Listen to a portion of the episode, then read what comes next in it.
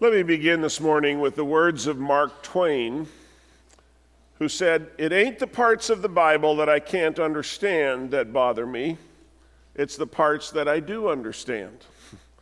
And many of us knows what, know what he means. Uh, the parts of the Bible that we do understand are often the most challenging for us, aren't they? But on the flip side, sometimes we can study difficult Bible passages and come away more confused than when we started. Even the Apostle Peter confessed that some things that his fellow apostle Paul wrote were hard to understand. And if Peter had trouble understanding Paul, we too shouldn't be surprised when we struggle to understand some parts of the Bible. Now, think about these simple words of Jesus in Luke's Gospel, the sixth chapter. Do to others as you would like them to do to you. I think that's the sort of thing that Mark Twain was talking about. There's nothing tricky about those words, there's no translation problems. This verse, which we often call the Golden Rule, states a principle for conduct that is timeless in its simplicity. But yet, putting that into practice is difficult, isn't it? We face the same challenge when it comes to the text this morning from 1 Thessalonians. The words are clear enough, but will we do what they say? You know, in, in 1 Thessalonians chapter 4, verses 9 through 12, Paul teaches us how to love others and how to live intentionally so our lives will earn the respect of others. Now, I'm convinced that we need this message because, in many ways, the church has lost its witness to the world. Somewhere along the way, we have lost sight of what we call everyday Christianity. Even though we live in a high tech world, the needs of the heart have not changed. People still want to know what is the message that can change my life? Where's the message that tells me that my sins can be forgiven? Where's the message that can give me a fresh start in life? We need to hear what God is saying to us today. And as we read these words, I invite you to listen with your heart for God's message. Our passage contains two exhortations that we need to take seriously. We see the first one in verses 9 and 10, and the second in verses 11 and 12. And each one describes how the church or what the church owes to the world around us. First of all, the church owes the world an example of how important it is that we love each other. The Apostle Paul begins with a simple reminder in the first part of verse 9 but we don't need to write to you about the importance of loving each other. Now, I think it's an interesting way that he puts this. I don't need to remind you about this, but I'm going to do it anyway. You see, the word for the kind of love described here is the same as it's written in older translations of the Bible called brotherly love. And the Greek word here is Philadelphia, not the city, not the sports teams, but the word refers to the love of family members for one another. It comes from two Greek words that are often joined together philos, which means tender affection, fondness, devotion and a word that implies that we have an obligation to love. And adelphos, sometimes translated as brother, or literally means one born of the same womb. So the, pub, so the word Philadelphia literally means having tender affection uh, for those born of the same womb. It's easy to understand why Paul chose this word to describe how these believers were to love each other. All Christians have a common beginning, don't we? Through the new birth in Jesus Christ. Everyone who has committed their life to Christ comes to God the same way. God doesn't have three different plans of salvation plan A for Protestants, plan B for Catholics, and plan C for everybody else. Jesus said in John 3 3, I tell you the truth, unless you are born again, you cannot see the kingdom of God. To be born again means to receive new life through personal faith in Jesus Christ. It means to be born from God's womb. So you might say that everyone who belongs to Jesus belongs to us. We owe all believers Philadelphia, tender affection and true devotion. Now, I want you to notice three facts about this kind of love. First, this kind of love is taught to us by God Himself. Verse 9b For God Himself has taught you to love one another. The word translated taught here uh, by God, taught by God, appears nowhere else in the New Testament. It speaks not of a lesson that we learn in the classroom, but a truth that we learn through a relationship. So let me ask you this What's the best way, for instance, to learn French? Some of you might say, move to France, live with a French family, speaking uh, uh, French uh, uh, all the time, immerse yourself in French culture, watch French TV, read French newspapers. All of that, the atmosphere of France will enter into your bloodstream. Well, the same is true regarding love. We learn to love by associating with loving people. Love isn't taught, it's caught. And because we come from the womb of God, we share his basic nature, which is love. And therefore, love ought to be the most natural thing for every believer to express. We love because God is love, it's a family trait. And that's why Paul doesn't have to teach it. To be a Christian is to enter into a fellowship, a family like love. Christ followers are to treat each other with kindness and with grace. The second, uh, then, is this, this, kind of love reaches out to uh, love all of God's children. Look at verse 10, the first part of verse 10. Indeed, you already show your love for all the believers throughout Macedonia. Notice the phrase, all the believers. But you know what? All is not easy to do. Most of us love some of the people we know. Maybe you're really a good person and you love even most of the people you know, but all the people we know, that's a tough assignment. Let's be clear. We are to love all true believers everywhere for all time. That's difficult because most of us have some inner reservations. We don't like this group of people. We don't like the folks from that denomination. Maybe we're not comfortable being in a service where everybody prays out loud at the same time, and we don't understand people who worship by raising their hands or by using a prayer book. We may distrust those who have a different worship style or a different interpretation of certain passages of Scripture.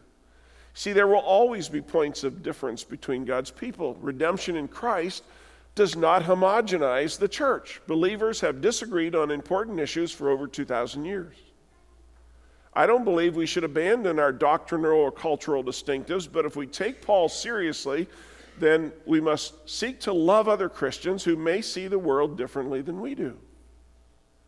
The love of God is not limited not by nation or ocean or tribe or tongue or custom or clothing or race or politics or caste or any other human condition. When the love of God captures us, our hearts will be as big as God's, reaching to the ends of the earth.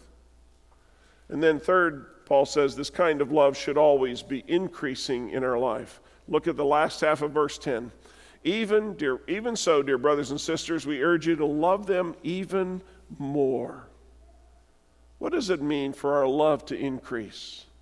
It means that we should increase in our sympathy for people in need. We should increase in our patience for those who are struggling. We should increase in our tolerance toward those with whom we disagree. The most powerful recommendation for any church is this that the congregation loves each other and loves the people around them. There are people in the community who would give anything to see that happen in every church.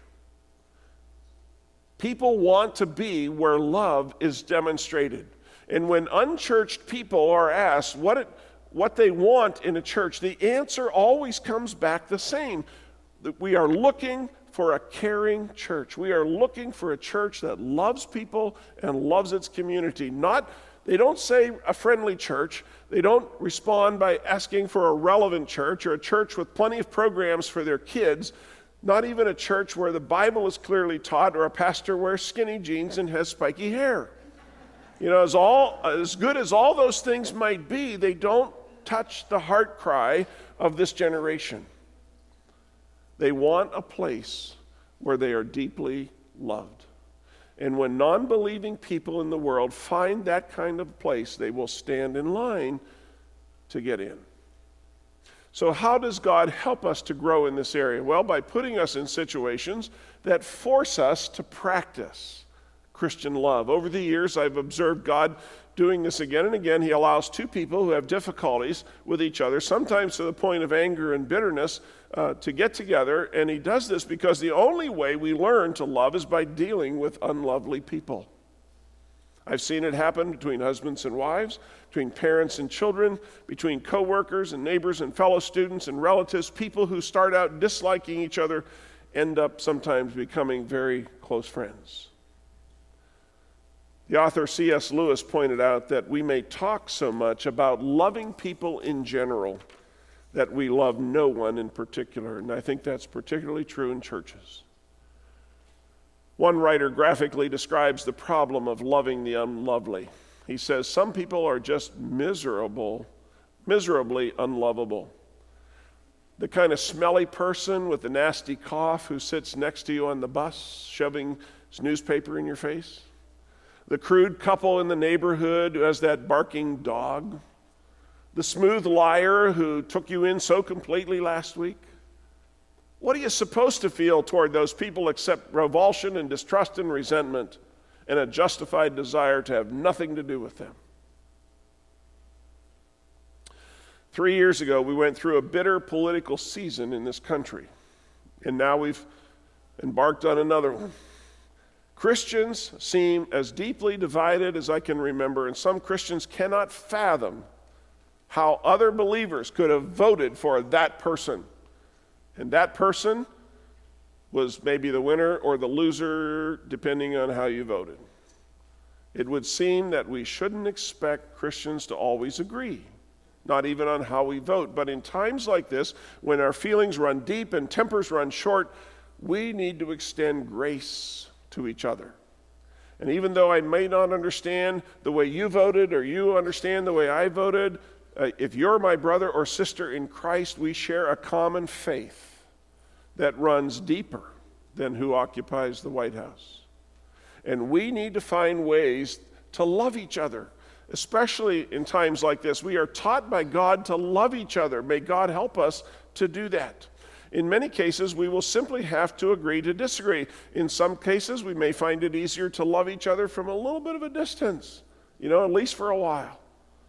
We can't love everyone the same way or to the same degree, but if we are Christ followers, then we need to find ways to love each other even when loving is hard to do.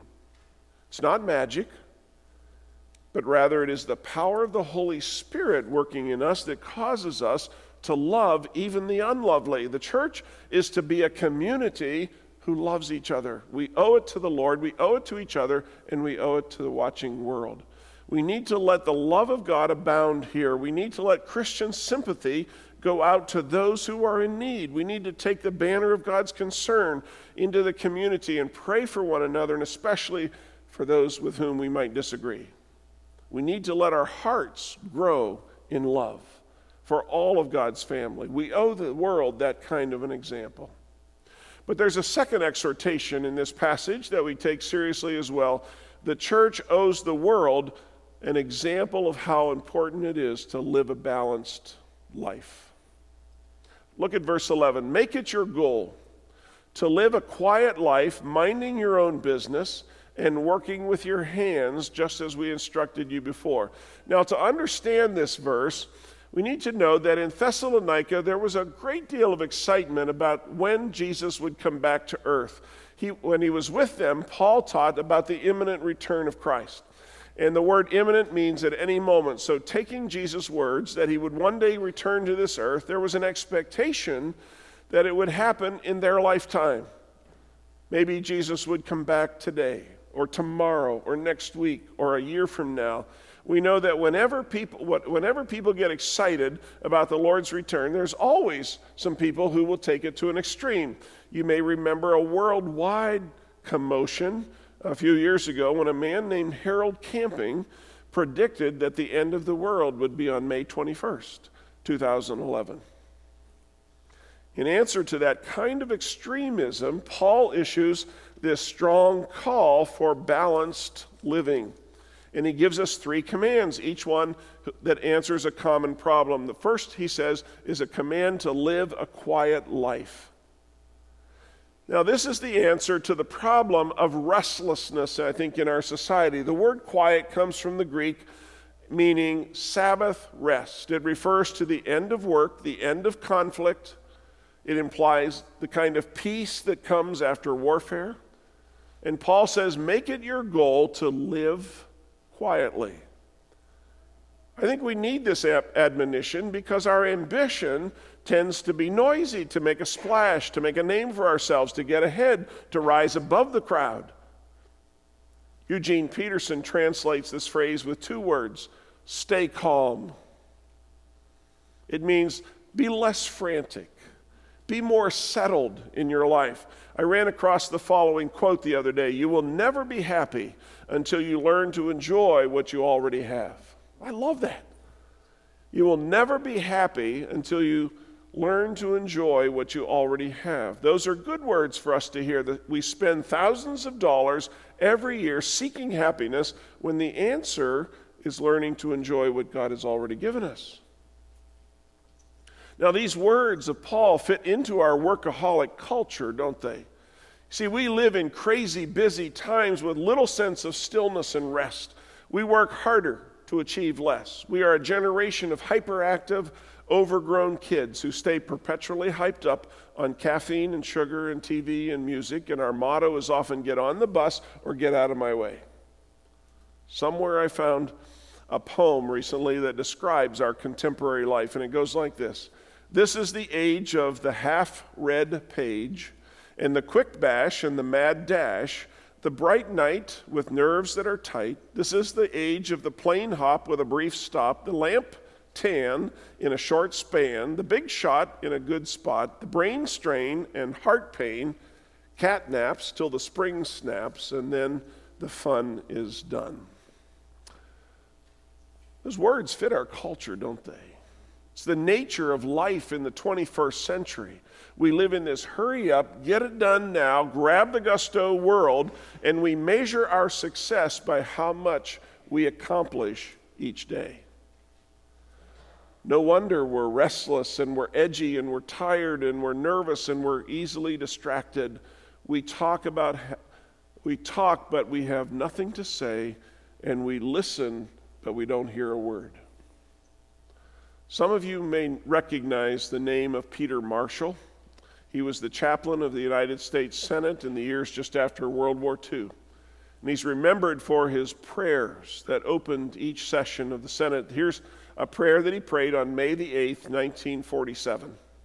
He said, God, help us to do our very best this day and to be content with today's troubles, so that we shall not borrow the troubles of tomorrow. Save us from the sin of worrying, lest stomach ulcers be the badge of our lack of faith. Amen. Secondly, Paul's command to us is to mind our own business. You know, it's really an answer to the problem of meddling. We all know people who are busybodies, who feel called to not only mind their own business, but yours too. They believe they have a right to invade our privacy. This is a perverted view of love. One writer talks about the busybody's compulsive need to set everybody else in the world right. Years ago, a ministry leader told me that he often reminded his staff to feel free to have no opinion about that. I love those words. There's such good wisdom. I, I smile when I hear it because it reminds me I don't need to have an opinion about every subject in life. And if I take proper care of my own stuff, I won't have the time or energy or worry that much about what other people do or what, are, what other people are doing or saying. But Paul's third admonition is to work with our own hands. This is the answer to the problem of idleness. If you're looking for welfare reform, it appears to uh, begin right here. Paul isn't being metaphorical here. He literally worked with his own hands as a tent maker to support himself while he was preaching the gospel. And even though he was highly educated, he didn't mind hard work and he didn't find manual labor embarrassing. But by contrast, the upper classes in Greece in Paul's day despised manual labor. That's why they owned so many slaves. But Christianity came and brought a new work ethic based on personal responsibility and hard work. Remember, Jesus even was a carpenter's son. Someone has said it's a terrible thing for religious people to have nothing to do but be religious. How true. Those who get up in the morning with nothing to do but be religious are generally a great nuisance in our society. And who really makes the impact for Christ in this world is the person who gets up in the morning and goes to their job and works all day and pursues their daily tasks at home and does it cheerfully. How we work is as crucial to, as, as anything we do as to how we pray or any other part of our faith. Uh, there is no greater testimony than the Christian who is a mechanic in his garage, or the Christian who's a teacher in her classroom, the Christian secretary at her desk, or the Christian uh, nurse at the hospital, or the Christian accountant keeping the company books. That is true Christianity at work. Going to church means little if we're lazy on the job. Most of us don't see our daily work as a way to worship God, but it is. What we do on Monday is just as sacred in the eyes of God as what we do in, in church on Sunday. And then finally, the church owes the world an example of how we can make a difference in our society. Finally, verse 12 says Then people who are not believers, will respect the way you live and you will not need to depend on others. Paul wraps up this whole message with a word about the impact that the life of a believer makes on the world. First, he says, We win the respect of outsiders. Let me state it negatively and positively. On the negative side, Paul's implying, Don't be lazy and give the church a black eye. On the positive side, he's saying we can make the church respectable by the way we do our jobs. Remember, we're the only Bible that some people will ever read. We are the only Christian that some people will ever meet. So, what do people read and hear and see when they look at your life? Even the lowliest occupation becomes a powerful sermon when it's done with integrity and honesty and diligence and faithfulness. Common people who do their jobs with uncommon grace will never lose self respect and they will win the respect of the community around them. When we show that our faith makes us better workers and truer friends and better neighbors and kinder men and women, then we're truly preaching the gospel. Our lives are a message that daily draws others to Jesus Christ. And secondly, we will not be dependent on others. You know, there's a good kind of independence that we all strive for. It's that kind that comes from, you know, paying our bills on time so we don't have to steal or borrow money or run up huge credit card debt, but there's, all, there's nothing wrong with accepting help when we need it. But to think it's owed to us when we're able to help ourselves is another matter. So the question is what does the church owe the world? If we stand back and look at the first 12 verses of 1 Thessalonians chapter 4, we get an answer. And each Christ follower is under obligation for, for three things to live a holy life free from immorality. That's the whole point of verses 1 through 8. We didn't, we didn't get uh, to do a message on those verses, but that's the whole point to live a holy life, free of immorality. Secondly, to live a harmonious life, always increasing in our love for each other. That's verses 9 and 10. And then to live an honest life, living quietly, minding our own business, working with our own hands as best we're able to do that. That's verses 11 and 12. And Paul says that's the example that will make an impact on the world around us.